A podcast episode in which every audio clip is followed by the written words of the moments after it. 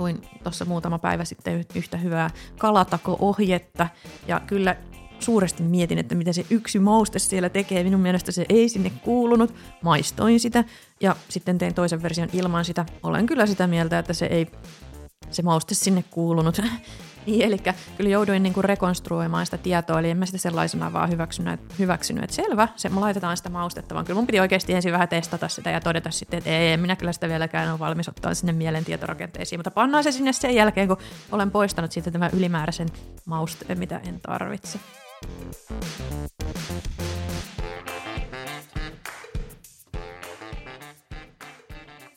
Moikka ja tervetuloa oppimisen psykologia-podcastiin. Mä olen psykologi Hanna Siifeen ja tämän päivän jaksossa sä kuulet neljä vinkkiä, joiden avulla voit pitää huolta omasta oppimisesta. Ja mulla on juttukaverina tänään Kamilla Havanka. Kamilla on elinikäisen oppimisen asiantuntija ja työskentelee learning designerina omassa yrityksessä. Tervetuloa oppimisen psykologia-podcastiin, Kamilla. Kiitos paljon Hanna kutsusta. Kiva olla sun kanssa täällä. No, mä otan innolla tätä meidän juttuhetkeä. Me ollaan jotenkin perustavanlaatoisten asioiden äärellä. Tämä on hyvä semmoinen äh, muistutus meille kaikille, tämä jakso, mä luulen. Kyllä. Ja itse asiassa mä voisin kysyä sulta ihan ekana, että että millä tolalla sun oma oppiminen on, että oot sä tyytyväinen siihen, että millaista roolia oppiminen nyt näyttelee sun arjessa? No joo, hyvä kysymys. Aika itse asiassa monitahoinen kysymys. Minkälaista roolia oppiminen näyttelee mun elämässä ja sun elämässä ja meidän kaikkien elämässä, koska oppimistahan ei voida välttää, niin se on läsnä meidän kaikkien arjessa. Mutta ää, mä usein pyrin pohtimaan asiakkaiden kanssa sitä, että halutaanko me olla niin kuin, johdetaanko me sitä omaa oppimista vai annetaanko me vaan niin kuin sen oppimisen tapahtua meille. Siitä ehkä nyt sitten aasin sillalla jo heti vähän pidemmälle. siis jos mä ajattelen ihan tällaista peruskouluopetusta, niin meillähän on siellä peruskoulussa opetussuunnitelma, minkä mukaan me pyritään opettamaan tiettyjä asioita lapsille.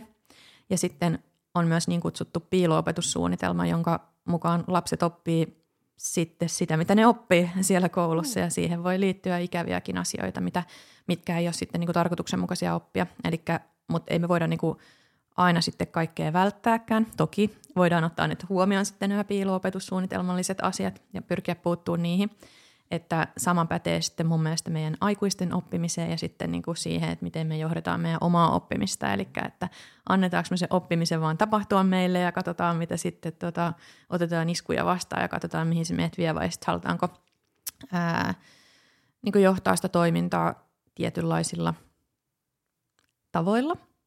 Ja olenko nyt tyytyväinen omaan oppimiseeni, niin ää, en ihan sataprosenttisen tyytyväinen nyt, että vähän toivoisin itseltäni lisää aikaa siihen ö, oman oppimisen reflektointiin ja sitten tosiaan pysähtymiseen.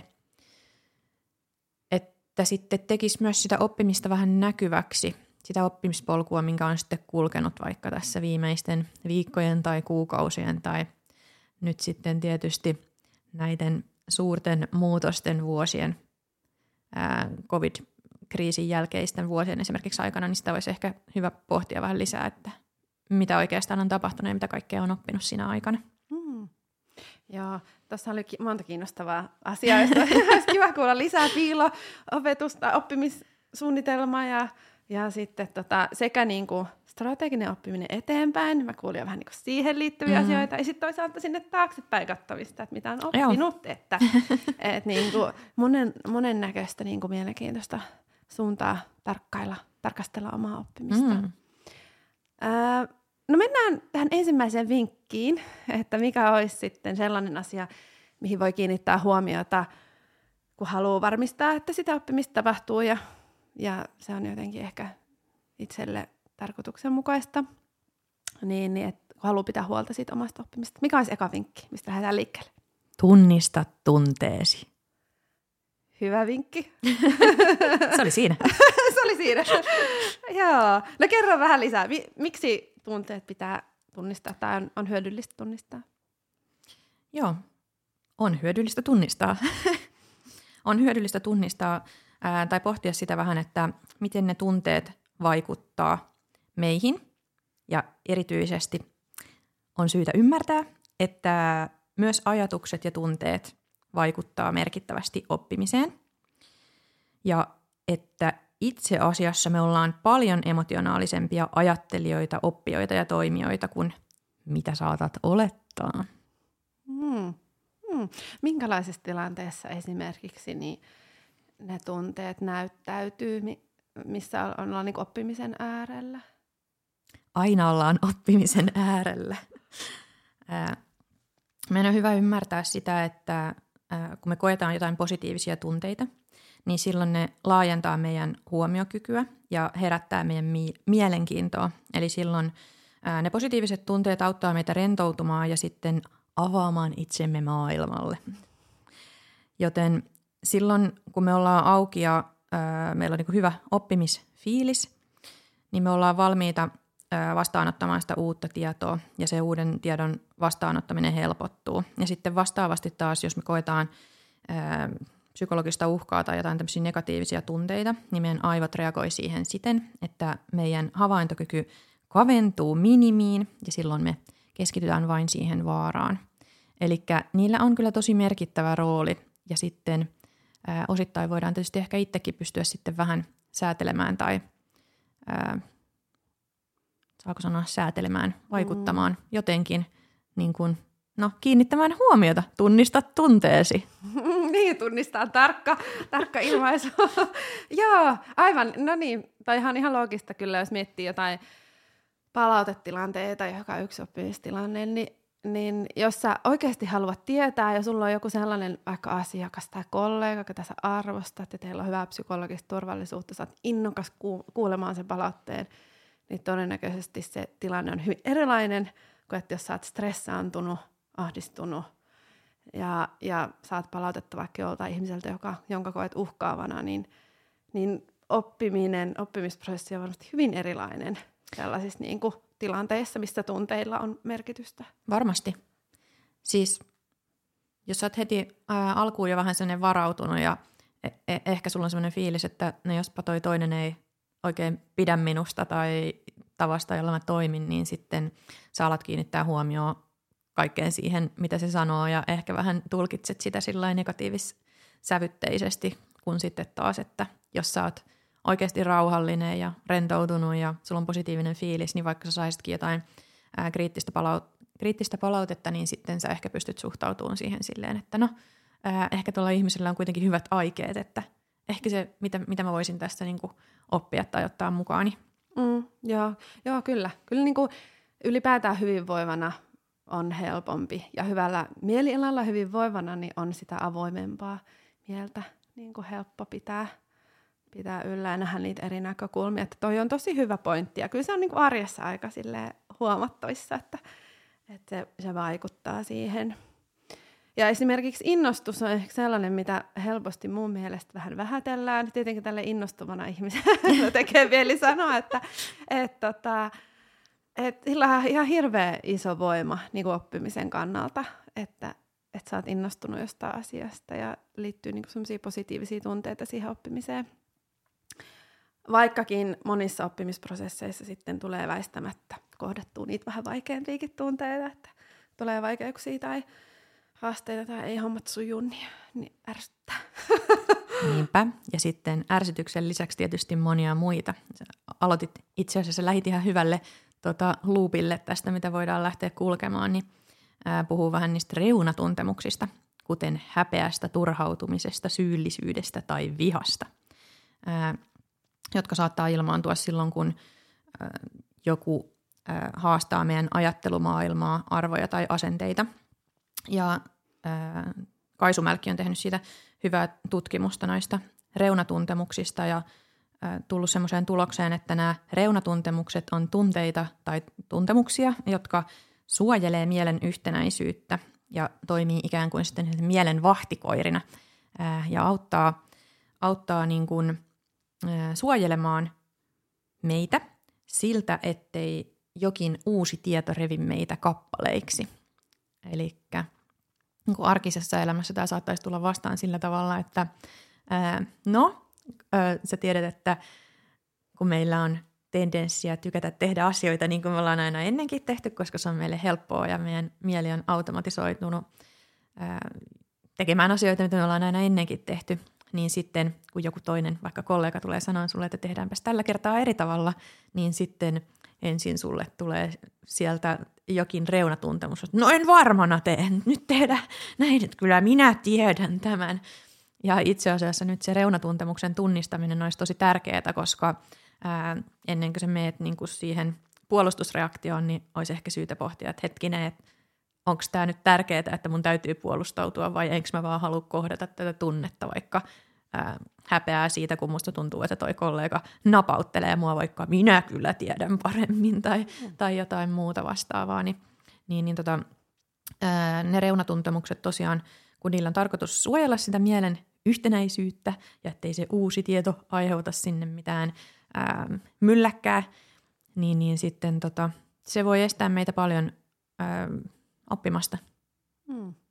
Toi on hyvä esimerkki siitä, että vaikka me kuvitellaan olevamme rationaalisia, niin sitten ne tunteet hirveän paljon vaikuttaa siihen meidän, meidän toimintaan.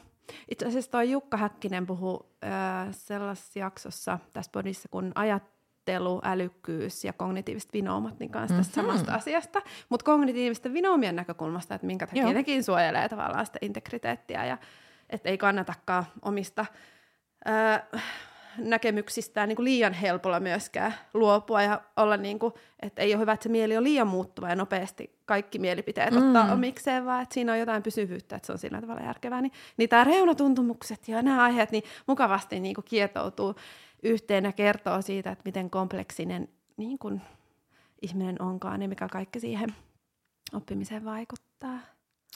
Näin on. Joo. Tunne tunteesi. Joo. Okei. Sitten siirrytään seuraavaan vinkkiin. Mikä on meidän seuraava vinkki, kun haluat pitää huolta omasta oppimisesta? Rakenna tietoa. Joo. Miksi tietoa pitää rakentaa? Mitä sillä tarkoitetaan? Niin. Meidän on hyvä ymmärtää se, että sen sijaan kun ehkä meillä on aikaisemmin ollut tässä niin kuin oppimisen historiassa tapana ajatella, että me voidaan vaikka olla tämmöisiä passiivisia tiedon vastaanottajia.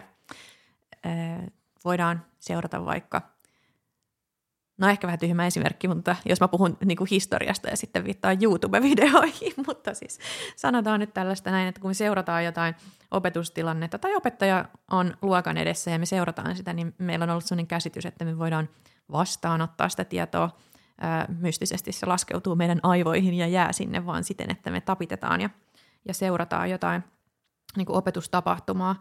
Mutta meidän on niin kuin hyvä ymmärtää se, että ää, sekä kasvatustieteellinen että psykologinen ja neurotieteellinen tutkimus on vahvasti tuonut sitä viestiä, että itse asiassa me ollaan tiedon rakentajia, ei siis tiedon vastaanottajia, vaan tiedon rakentajia. Ja, ja että me luodaan ja rakennetaan ää, niin kuin todellisuutta koko, koko ajan ää, meidän kokemusten ja sitten niille antamiemme merkitysten avulla. Ää, mistä tämä on lähtenyt liikenteelle, niin liikkeelle on se, että kun me ollaan aikaisemmin ajateltu sen oppimisen olevan tästä behavioristissa, että, me voidaan sitä säädellä niin kuin vaikka palkkioiden ja rangaistusten avulla ja sitten, että, että ihminen oppii niin kuin ehdollistumalla, niin sitten me ollaan huomattu, että – että oppijalla tarvii olla siinä tosi aktiivinen rooli ja että sitä oppimista tapahtuu vain siten, että me ensin tunnistetaan ää, sen asian X relevanssi, eli me ajatellaan, että se tieto on meille merkityksellistä ja tärkeää, ja vasta sen jälkeen me aletaan kiinnittää huomioon siihen. Eli me etitään koko ajan, jatkuvasti meidän ää, mieli etsii jotain vinkkejä siitä, että mikä saattaisi olla meille merkityksellistä ja sitten kun se löytää semmoinen, tajuttiin me sitä tai ei, niin sitten me kiinnitetään meidän huomio siihen ja sitten me aletaan miettiä vielä vähän lisää, että no mitä tämä nyt niin kuin mun tapauksessa tarkoittaa ja jotta me saataisiin sitten vielä pysymään se tieto päässä, koska me nähdään hirveästi mielenkiintoisia asioita ihan jatkuvasti, mutta jos me halutaan oikein, että se sinne jää sinne meidän mieleen, ää, niin me, meidän tarvii aktiivisesti rakentaa sitä tietoa jollakin tavalla. Ja sen jälkeen se tieto assimiloituu, eli sulaa meidän mielen tietorakenteisiin. Hmm. Niin, aivan. E, Onko niin, tai oletko samaa mieltä, että, että jos me käydään vaan esimerkiksi jossain koulutuksessa ja otetaan sitä tietoa vastaan, mutta ei nähdä sitä vaivaa, että miettää, että mitä mä tiedän tästä aiemmin ja missä tilanteessa mä ehkä tarvitsen tätä tietoa, niin se jää helposti vähän semmoiseksi niin kuolleeksi tiedoksi johonkin. Ja sitten mm-hmm. siinä ongelmanratkaisutilanteessa sitä ei osata hyödyntää. Eli onko sitten niin, että, että tavallaan jos me, kun me altistutaan kaiken näköiselle informaatiolle, ihmiset kertoo tarinoita elämästään ja tilanteista, elä, niin kuin jotenkin vaikka kollega kertoo jostain asiakaskeisseistä ja me luetaan kirjoja ja käydään kursseilla, niin onko niin, että se on tavallaan turhaa tietoa tai turhaa ää, hukkaan heitettyä aikaa, jos me ei sitten prosessoida sitä saatua tietoa ja jatketa sitä eteenpäin sitä asian pohdiskelua? Ei. sekin itse asiassa on ihan ok, että sulla on siellä osasto romukoppa, jonne voi ää, jättää niitä tietoja, koska, koska jos sitä, että mieli on niin ihmeellinen, että mitä me korjaa, jos on väärässä, muistan tämän vaan jostain, jostain siis ihan missä nähnyt, niin onko joku, eikö se ole ihan vain joku 5 prosenttia tai jotain, mitä me käytetään tällä hetkellä niin kuin meidän a- aivokapasiteetista, vai muistanko väärin? Me käytetään kyllä meidän aivokapasiteettia niin kuin, mm, et se ei ole totta, että kun välillä tulee sellaisia mainoslauseita, Joo. että opi käyttämään kaikkea, koko aivoja. Kyllä me aivot on käytössä, mutta että ne, meidän tietoisuuteen pääsee vain tietty osa niin kuin siitä ähm, meidän aivojen toiminnasta. Että siellä raksuttaa kyllä monta, niin kuin, monta moottoria tavallaan yhtä aikaa Joo. ja monenlaista tapahtuu. Joo, ja sitten eikö se ole näin, että ei, ei, ei niin kuin – ei ihmisellä ole sellaista energiavarastoa tavallaan käytettävissäkään, että se olisi niin kuin mahdollista ja sitten, että olisiko se terveellistä, niin, niin ei. Mutta joo, ehkä tämä niin kuin se romukoppa-ajatus niin kuin siitä, että, että sinne menee paljon tietoa, mutta just se, että kun meidän mieli on niin ihmeellinen, että meidän ei tosiaan tarvitse tietoisesti alkaa kiinnittää huomioon, missä mennään mielenkiintoista tietoa, missä mennään mielenkiintoista tietoa seuraavaksi, vaan oikeasti jos se tulee vastaan, niin myös se sun tiedostamaton mieli skannailee sitä, että mikä voisi olla merkityksellistä sulle, ja se saattaa nyt olla sillä tavalla, että siellä sun romukoppaosastolla, mitä sä et niin kuin, ikinä ottanut käyttöön, etkä koskaan työstänyt, mutta sitten seuraavan kerran, kun sä näet jotain tosi mielenkiintoista, niin sitten sä oot sille, ahaa, nyt mä tiedän tämän. Mm. Ja sitten, missä mä oon nähnyt tänne aikaisemminkin? Mm. Opiskelin tätä vuonna 1998 mm. mainostekstauksen kurssilla. tai jotain muuta vastaavaa. Joo, niinpä. Joo, joo. joo ja siis just ehkä mä niin kuin, mun mielestä on tärkeä näkökulma senkin takia, että Tietenkin on hyvä miettiä, että sitä oppimisenergiaa käyttää sellaisiin asioihin, jotka on sulle niinku relevantteja, että koska me jaksetaan oppia ihan hirveästi asioita kumminkaan kerralla, koska se vie meidän aivolta kapasiteettia ja tarvii sitä hyvinvointia olla ja näin siellä pohjalla. Et on sitä semmoista strategista oppimista, että nyt minä haluan vaikka oppia, että miten käytetään vaikka tätä mun podcast-järjestelmää paremmin, tästä puhuttiin aiemmin. Ja sitten on tiettyjä asioita, että mä vaikka on kiinnostunut tekoälystä, mutta mä en vielä tiedä, mihin mä käytän sitä tietoa.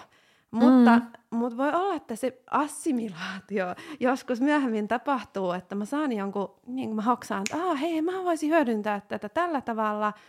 Ja, ja tota, se niin kuin merkitys löytyy sit ajan, ajan kanssa. Ja ne jää jonnekin tonne takaraivoon kumminkin silleen muhimaan.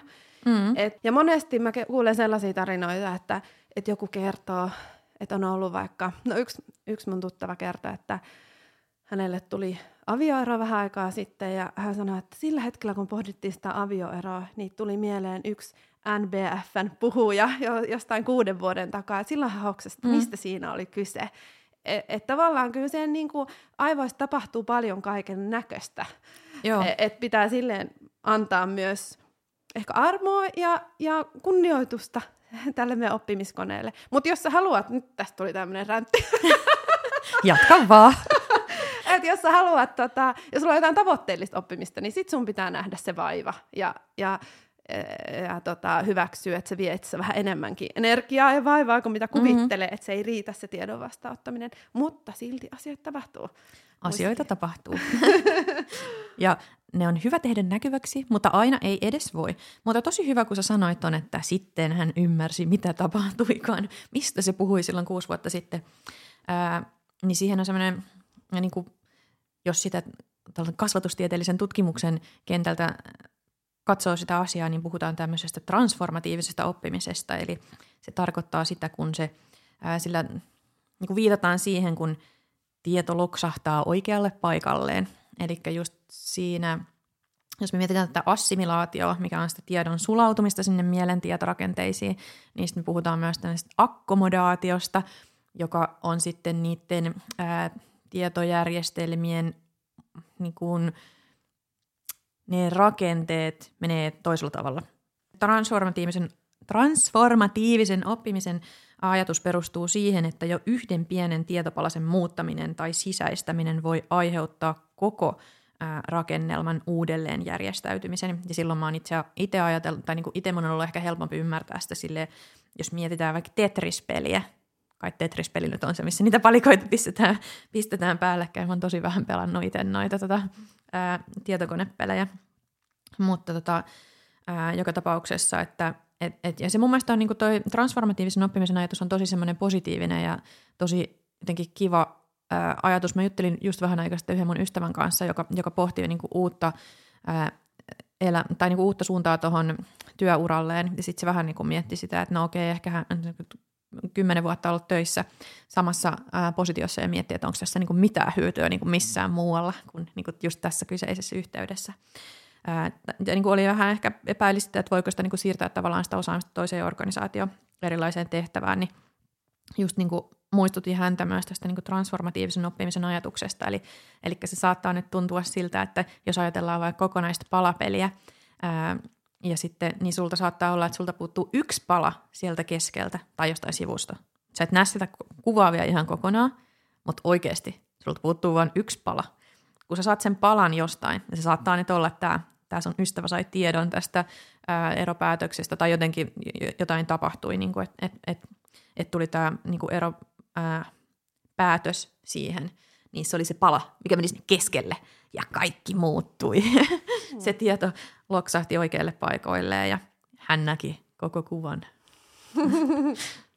Joo, niin ja sitten ehkä mä mietin, että voisiko tuohon käyttää sellaista analogiaa, että, että näkee sen kuvan niin kuin uudessa valossa, että on se vanha osaaminen jossain tietyssä kontekstissa ja näkee ehkä sen arvon siellä, mutta sitten tuollainen uusi pala auttaa niin huomaamaan, että ei vitsi, että mä, kun mä liitän tämän tähän, että, niin kuin, että nyt mä voin hyödyntää tätä ihan eri tavalla.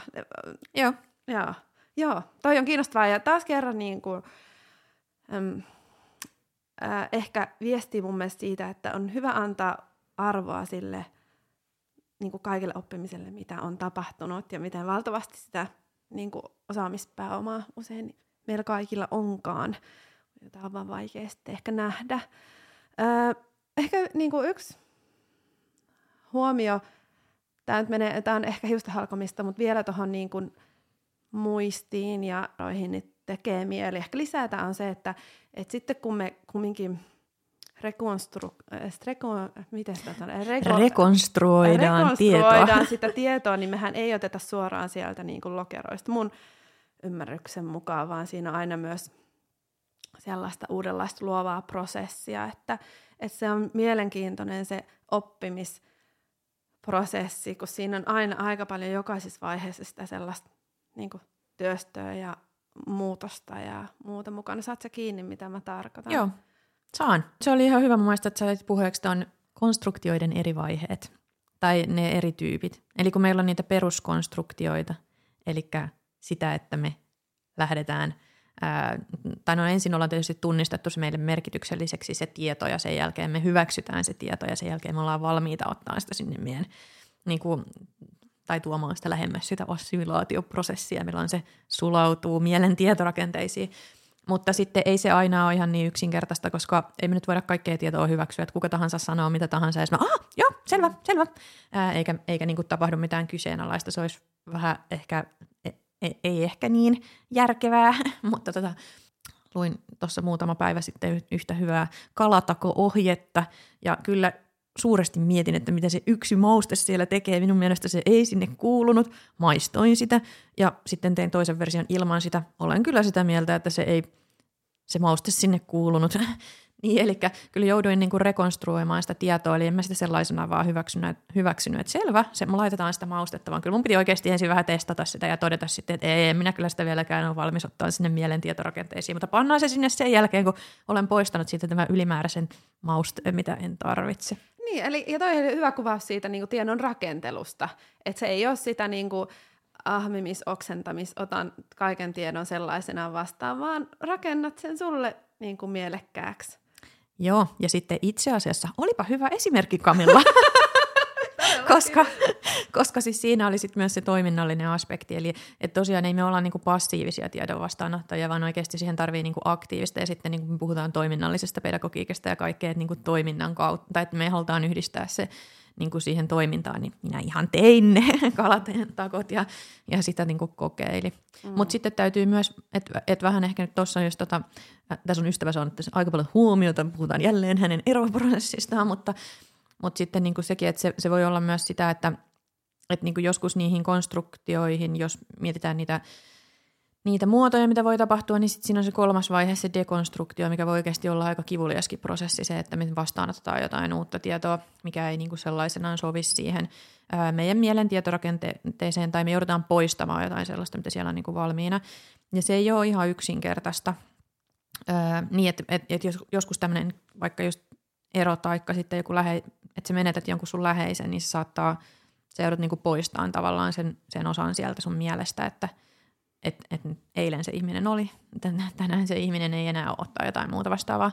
Ja se aiheuttaa kipua ja sitten ää, se, se ää, tuo siihen oppimiseen vähän semmoisen uudenlaisen elementin ja sitten täytyy vähän miettiä, että miten sitten sen, niiden asioiden kanssa pärjäillään.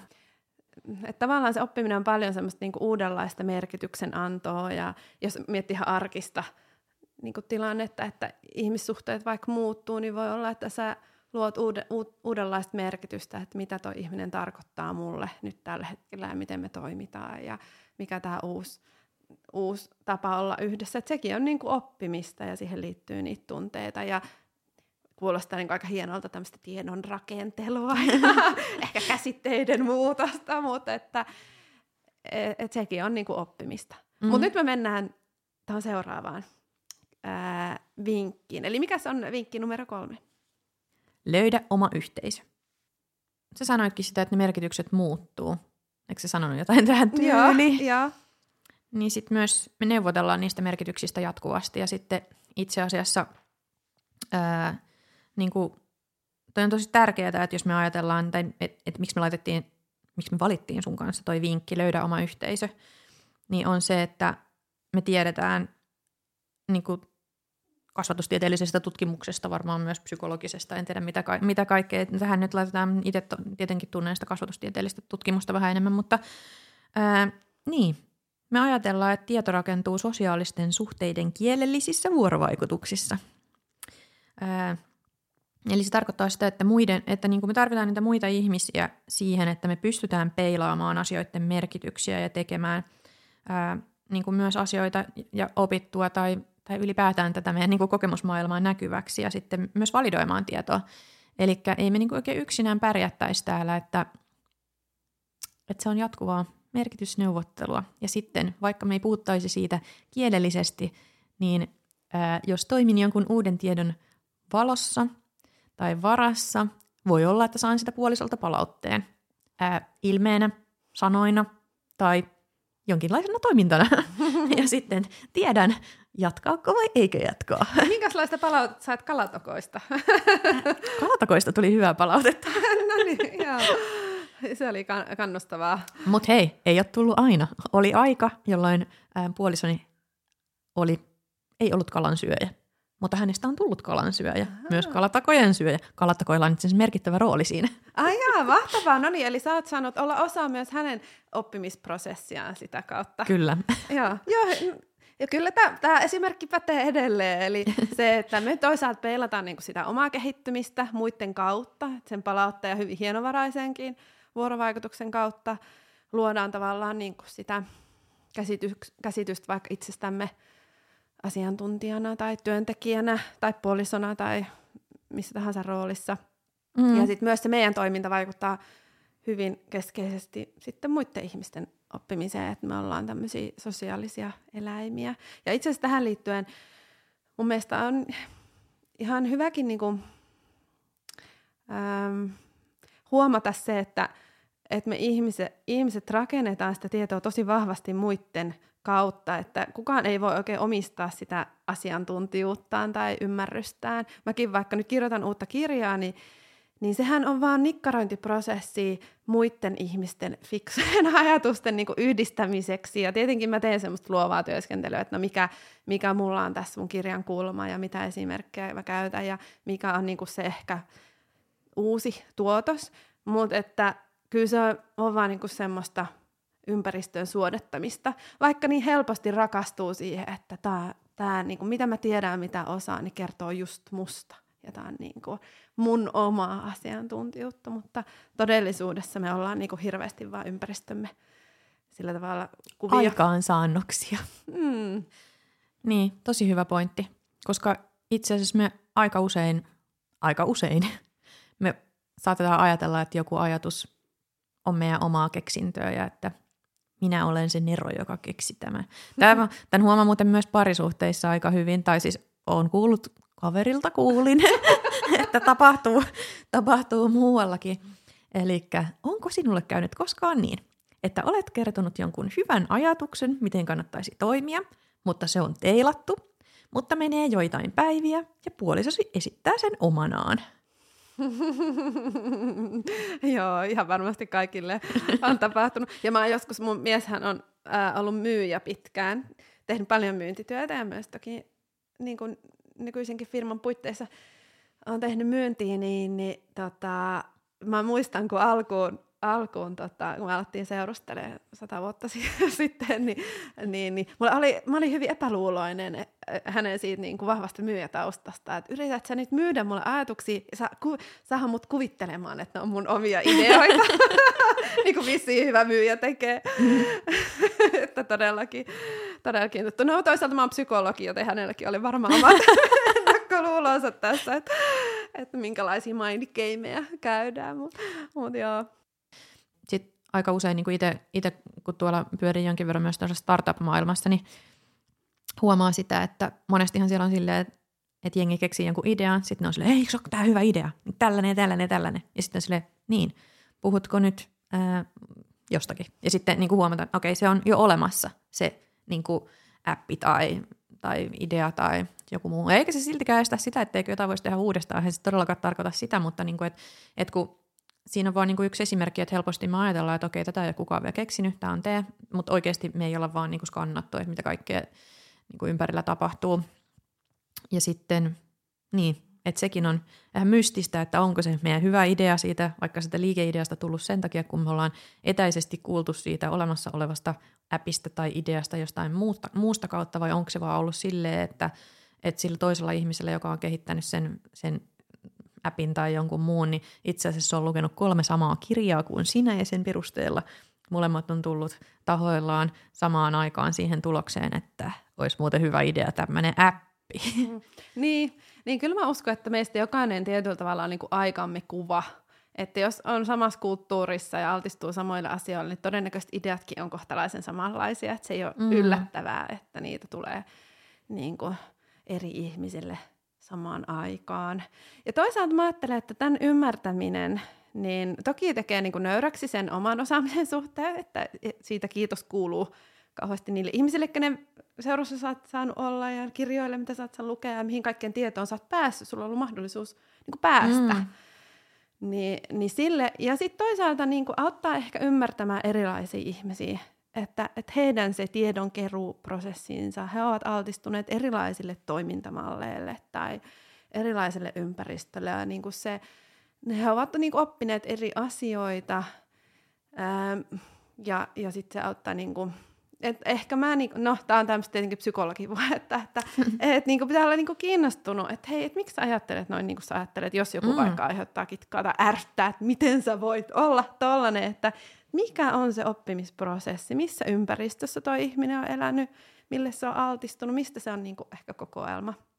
Ei me mm. tietenkään olla ympäristömme sillä tavalla orja, että, kyllä nyt semmoinen tietty toimijuus meillä mm-hmm. kaikissa on, mutta sieltä voi löytyä niinku kiinnostavaa niinku, kamaa, mikä auttaa selittää niinku erilaisuutta mm-hmm. esimerkiksi. Mm. Oppiminen on kontekstisidonnaista. Mm-hmm. Eli sitä voisi ajatella tolleenkin, jos itse joskus saattaa ajatella, että joistain asioista ajattelee pikkusen eri tavalla kuin esimerkiksi omat vanhemmat tai ehkä isovanhemmat tai muut, mutta sitten on hyvä ymmärtää se, että kun aika on ollut toinen ja sitten niin kuin tavallaan, ja sitten just nimenomaan toikin, että niin kuin datan määrä ja laatu ja mikä kaikki muu, en sano se, että kaikki data olisi silloin ollut huonompaa tai mitä muuta, mutta me ollaan niin kuin altistuttu just eri asioille ja erilaisille mielipiteille ja erilaisille palautteille ja, ja peileille ja että et niin kuin se tietokin vähän muuttaa muotoaan. Nyt mä palaan meidän keskustelussa jo kauas, kauas, mitä puhuttiin aikaisemmin, mutta jotenkin sitä sä taisit niin kuin sanoa, että tarviiks,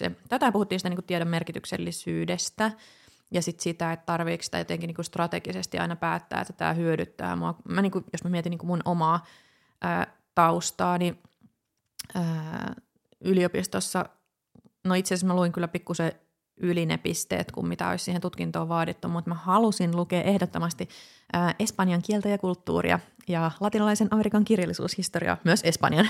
mutta tota, ää, silloin mulle kyllä sanottiin, että mitähän mahtaa olla tuossa järkeä, että se ei niin kuin sillä tavalla sitä omaa niin kuin tutkintoa ja osaamista näiden ihmisten mielestä vie eteenpäin. Mutta silloin mä ajattelin jo silleen, että se, se kuitenkin oli semmoinen, mikä kutsui mua, ja joo, en mä tiedä, mitä, mitä mä olisin sillä niin tiedolla tavallaan tehnyt, mutta mulla oli semmoinen unelma, että mä olin aina halunnut oppia puhua espanjan kieltä, ja ö, mä oon aina rakastanut kirjoja, ja mä oon lukenut aika paljon suomalaisia englantilaisia kirjoja, ja mä halusin oppia lukea jotain muitakin, ja hei, latinalaisen Amerikan nämä tota, historiassa eläneet runoilijat, niin niillä on upeita runoja. No, mutta se olkoon toinen keskustelu. Mutta kuitenkin niin, niin sitä kyllä hirveästi ää, kyseenalaistettiin sitä mun ratkaisua niin opiskella niitä, mutta mut siitä, se osoittautui myöhemmin ihan hirveän hyödylliseksi, että mä oon pystynyt sitten asuun kuitenkin ää, osan elämästäni ää, espanjankielisissä ää, maissa ja kaupungeissa ja sitten olen myös töissä tällä alalla, mitä nytkin teen, niin yksityisessä yliopistossa sitten – on ollut töissä Espanjassa. Ja se ei olisi ollut mulle mahdollista, jos mä en olisi oppinut sitä, ää, no ehkä sillä kulttu- no, kulttuurista hyötyä, mutta kirjallisuushistoria ei nyt ehkä niin tärkeä, mutta oli kuitenkin tärkeää osata se kieli ja muuta, niin se avasi sitten kuitenkin ihan toisenlaisia mahdollisuuksia. Mutta jälleen kerran vähän se transformatiivisuus, että tarvii ensin saada se työpaikka.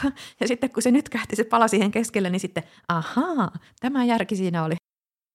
Toi sun esimerkki hyvin mun mielestä johdatti meidät neljännen, eli viimeisen vinkin pariin, eli vie käytäntöön. Miten meidän tulisi tähän suhtautua? No mä ehkä ähm, tuon tähän niinku sitä näkökulmaa, että et toi on mun mielestä hyvä esimerkki siitä, että aina ei voi tietää, milloin se palaset loksahtaa kohilleen, mutta sitten toisaalta, jos mä haluan kehittää osaamista, vaikka itseäni kouluttajana, mä käyn jossain esiintymiskoulutuksessa, ja mä saan sieltä jotain vinkkejä, niin mun ei välttämättä niin kannata jättää sitä siihen, että no niin joskus sieltä loksahtelee. Odota suurta valaistumista.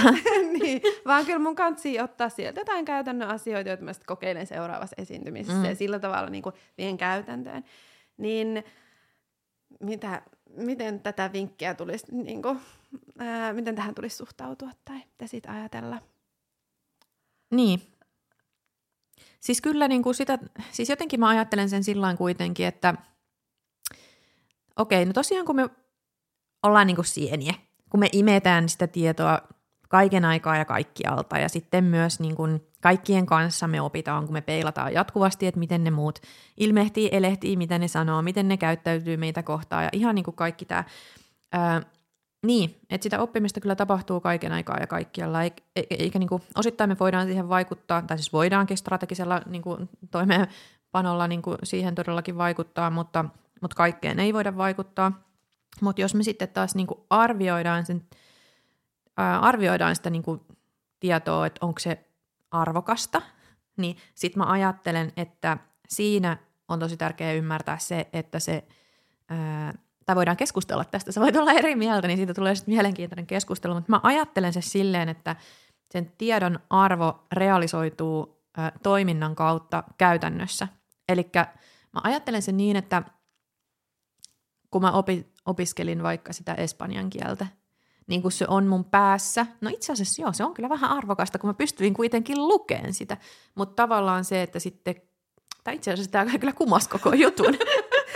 Okei, okay. se oli arvokasta siis mun päässäkin, mutta jotenkin mä niin ajattelen, otetaan joku toinen esimerkki. Joku muu, millä mä saan sanottua, että mun oikea on mielipite. Eikä parempi argumentti. No, no, ke- no okay. mikä voisi olla sellainen hyvä? No mä, mä voin katsella videoita YouTubesta, miten, miten tota, ää, neulotaan vaikka, vaikka paitaa. Ja sitten mä voin ajatella, että okei, nyt mä tiedän sen tiedon ja mä oon pistänyt sen vaikka oikein sen hyllyynkin, mä oon pistänyt sen sinne käsityökohtaan ja sitten mä muistan sen mielessäni, miten sitä tehdään. Mutta oikeastaan se, niin kuin, se tiedon arvo realisoituu vasta käytännössä silloin, kun mä otan ne niin kuin, ää, noi puikot käteen ja oikeasti niin kuin alan kutoon sitä sitä paitaa, niin silloin sitä tulee arvokasta, koska silloin mä oon vienyt sen käytäntöön ja silloin se niin kuin realisoituu käytännössä, eli, eli paitana se sitten realisoituu ja sen mä voin sitten pukea päälle, mutta sitä ennen kuin se tieto on siellä päässä, niin, niin sitten tota, öö, se on vaan siellä päässä. Mm, joo, mä oon sekä samaa mieltä että eri mieltä. Selvä. ja äh, tota, kun tarvitsit mulle tämän mahdollisuuden, niin mä ajattelen, että toisaalta se pelkkä niin kun, tavallaan oppiminen viihteenä tai ihan vaan oppimisen ilosta, siitä oivaltamisen ilosta voi olla arvokasta. Mä esimerkiksi käyn museoissa, todella ahkeraan, mä rakastan museoista, museoita ja mun mies nauraakin mulle, että mä voin käydä samassa museossa, esimerkiksi Kuopiossa, kun mä vierailen joka on mun niin kuin lapsuuden kotipaikkakunta, niin mä käyn samassa korttelimuseossa aina uudestaan ja uudestaan, ja mä oon joka kerta silleen, wow! ja mä, mä en edelleenkään muista edellisestä kerrasta mitään, mutta se on elämyksenä mulle jotenkin tosi ihana. Mä oon, että vitsi, täällä on näitä vanhoja kuppaussarvia, että onpas mielenkiintoista, että miten tätä on tehty. Tai Oppiminen apteekki. vaatii toistoja. niin, mutta se on tavallaan niin kuin op- oppimista ja oppimisen ilosta ja viihteen, viihteenä, ja sillä on silloin arvoa. Mutta sitten jos mietitään niin kuin että se muuttaisi jotain ehkä tässä maailmassa, että tuli syntyisi joku paita, niin sitten pitäisi, tota, sit pitäisi tehdä, niin kuin, nähdä enemmän vaivaa ja, ja silloin se niin kuin realisoituu. Ja tietenkin vaikka mun työssä oppiminen on usein tavoitteellista niin, että se hyödyttäisi mua tekemään sitä mun työtä paremmin. Mm. Ja, ja niin kuin, ja sillä tavalla mä ajattelen, että vaikka mä lukisin sata kirjaa esiintymisestä tai podcastaamisesta tai kirjoittamisesta, niin ennen kuin mä oon tehnyt sitä podia ja tehnyt, sitä kir- tehnyt sen kirjan, niin, niin se on tavallaan vähän niin kuin turhaa, koska se oppiminen tavoittelee jotain muuta. Mutta museossa käyminen ja niin kuin oppiminen siellä, kun se, mä niin kuin tunnistan, että se on myös oppimista, se niin kuin oivaltaminen että wow, että 1800-luvulla ollut tällaisia savupirttejä ja ihmiset on niinku elänyt siellä täällä, että onpas mielenkiintoista. Mm. Se avaa mulle uutta maailmaa, mutta se ei tähtää mihinkään. Saat se kiinni, mitä mä tarvitsen? Saan, mutta oikeastaan tuosta voidaan aloittaa sitten ää, viides vinkki, jota emme yhtään suunnitelleet. Ää, niin voisiko sitä sit ajatella sitä tiedon niinku arvioimista niinku myös sen kautta, että valitse mittarisi. niinku jotenkin se, että et vähän niin kuin, että mä oon nyt ajatellut siis silleen, sillä tavalla, että niinku sen toiminnan aspektin kautta tai taikka niin kuin, en itse asiassa sen toiminnan, vaan siis sen ää, käytännössä realisoitumisen kautta ja ajatellut, että se pitää niin kuin toimintana realisoitua käytännössä, mutta sitten sä just puhuit tuosta oppimisen ilosta, että tavallaan, että, että se niin kuin, tota, ää, niitä fiiliksiä, että se vähän niin kuin, että ne toimii, niin, tai että sulla on käytössä niin fiilismittari, että jos se aiheuttaa iloa, niin sitten se on niin kuin se, että sä oot saavuttanut sen tavoitteen, ää, sitähän voisi ihan numerisestikin mitata, kuinka paljon iloa tämä tuotti minulle ykkösestä kymppiin. Tämä tuotti kasin, hyvin meni. Mm-hmm. Mutta mut jotenkin silleen, että mutta ehkä siinä päästäänkin sitten, no ehkä se on taas vähän eri keskustelu, tämä niinku organisaatiossa tapahtuva oppiminen ja muuta, mutta, mutta niinku se, että suoritusmerkintä kyllä tai ei, niin ei välttämättä ole aina se paras mittari, että mutta ehkä siinä tosiaan on sitten vaihtoehtoja, että voi, voisi vähän niin miettiä, että käytänkö fiilismittaria, pitääkö sen realisoitua käytännössä toimintana, uutena mm. toimintatapana, pitääkö mun pystyä vaikka kehittämään mun ää, työtä tai, tai neulomistekniikoita, käyttämään mm. useampia värejä tai jotain muuta. Mutta mm. että... Niin esimerkiksi vaikka mulle niin kuin ihan joku asiakaspalaute, että, että kehittyykö, kun mä nyt opiskelen tällaisia asioita, niin näkyykö se mun asiakaspalautteessa, niin on ihan kiinnostava mm. niin kuin mittari ja peili sille mun oppimisprosessille. Joo, tämä oppimisen ehkä mittaaminen, arviointi on, on tosi kiinnostava keskustelu itsessään, ja mun mielestä toi oli, toi oli hyvä ajatus, niin kuin, että pitää olla erilaisia mittareita käytössä riippuen, että mikä sen funktio on missäkin tilanteissa. Ja tietenkin vaikka museoissa kaikki se, sen mä haluan myös muistuttaa, että, että kaikki, se, kaikki ne keskustelut, minne me altistutaan, kaikki ne niin kuin vaikka näyttelyt tai sekä teatterissa, niin kyllä ne, niin kuin, niillä on merkitystä ja ne voi auttaa sua vaikka olemaan vähän avarakatseisempi. Ja mm. sille ei välttämättä ole niinku suoraan sitä mittaria. Mutta että, että silleen niinku, tämä oppiminen on hyvin laaja niinku käsite.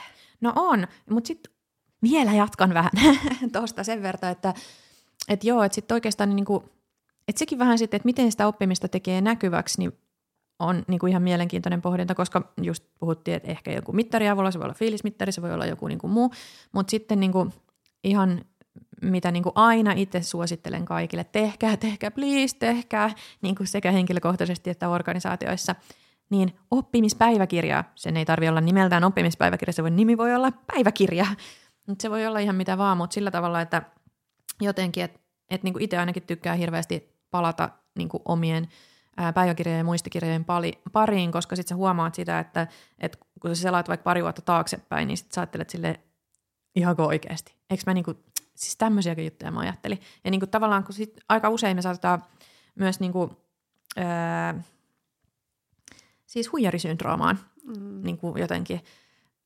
livetä, että me ajatellaan että jotenkin, että me, ei, että, että me ei vaikka osata mitään. Itse asiassa taitaa olla aika, aika yleistä, öö, yleisiä tuntemuksia ne niin kuin huijarisyndrooman tuntemukset – niin sitten kun se tavallaan katsoisi niitä omia muistikirjoja, niin sitten sitä voisi huomata, että okei, nyt ollaan pari vuotta sitten, viisi vuotta sitten, niin mähän, eihän mä niinku yhtään tiennyt näitä asioita, mitä mä tiedän nyt. Että vitsi, mä oon kyllä oppinut paljon niinku viidessä vuodessa. Mutta sitten jotenkin niinku unohtuu siitä, että jos laita niinku mitään ylös, niin sitten sä et huomaa, sä vaan aina ajattelet, että no mä oon aina ollut tällainen. Mä oon aina osannut nämä asiat. Tai niinku jos jotenkin mä ajattelen itse vaikka niinku identiteetistä ja persoonallisuudesta, niin jotenkin ajattelee sitä, että ö, en koe, että mä olisin muuttunut ihan hirveästi. Ja sitten kun mä luen jotain mun nuoruuden päiväkirjoja ja mä ajattelen, että onko mä oikeasti ollut tollanen. niin jotenkin sitä, sitä vaan tekee näkyväksi sitä koko matkaa, minkä on kulkenut. Niinpä. Joo, toi on hirveän tärkeää. Että se arvo voi olla sekin. Että sä niinku huomaat vaan, että mm. okei, okay, tässä on tapahtunut jotain kehitystä. Mm. Niinpä, kyllä. Joo, ja ihan ajatellen ammatillisen itsetunnon kannalta. Ja, ja myös toisaalta sen, että huomaa, että kuinka voi hyödyntää ehkä sitä kertynyttä osaamista eri tavalla uusissa yhteyksissä, niin siitä on mm. hirveästi hyötyä siitä, että tunnistaa sitä oppimista. Hei, kiitos Kamilla. Tämä on ollut ihan tosi mielenkiintoinen keskustelu. Ihanaa, kun mä sain sut tuttu kaveriksi. Kiitos paljon. Kiitos.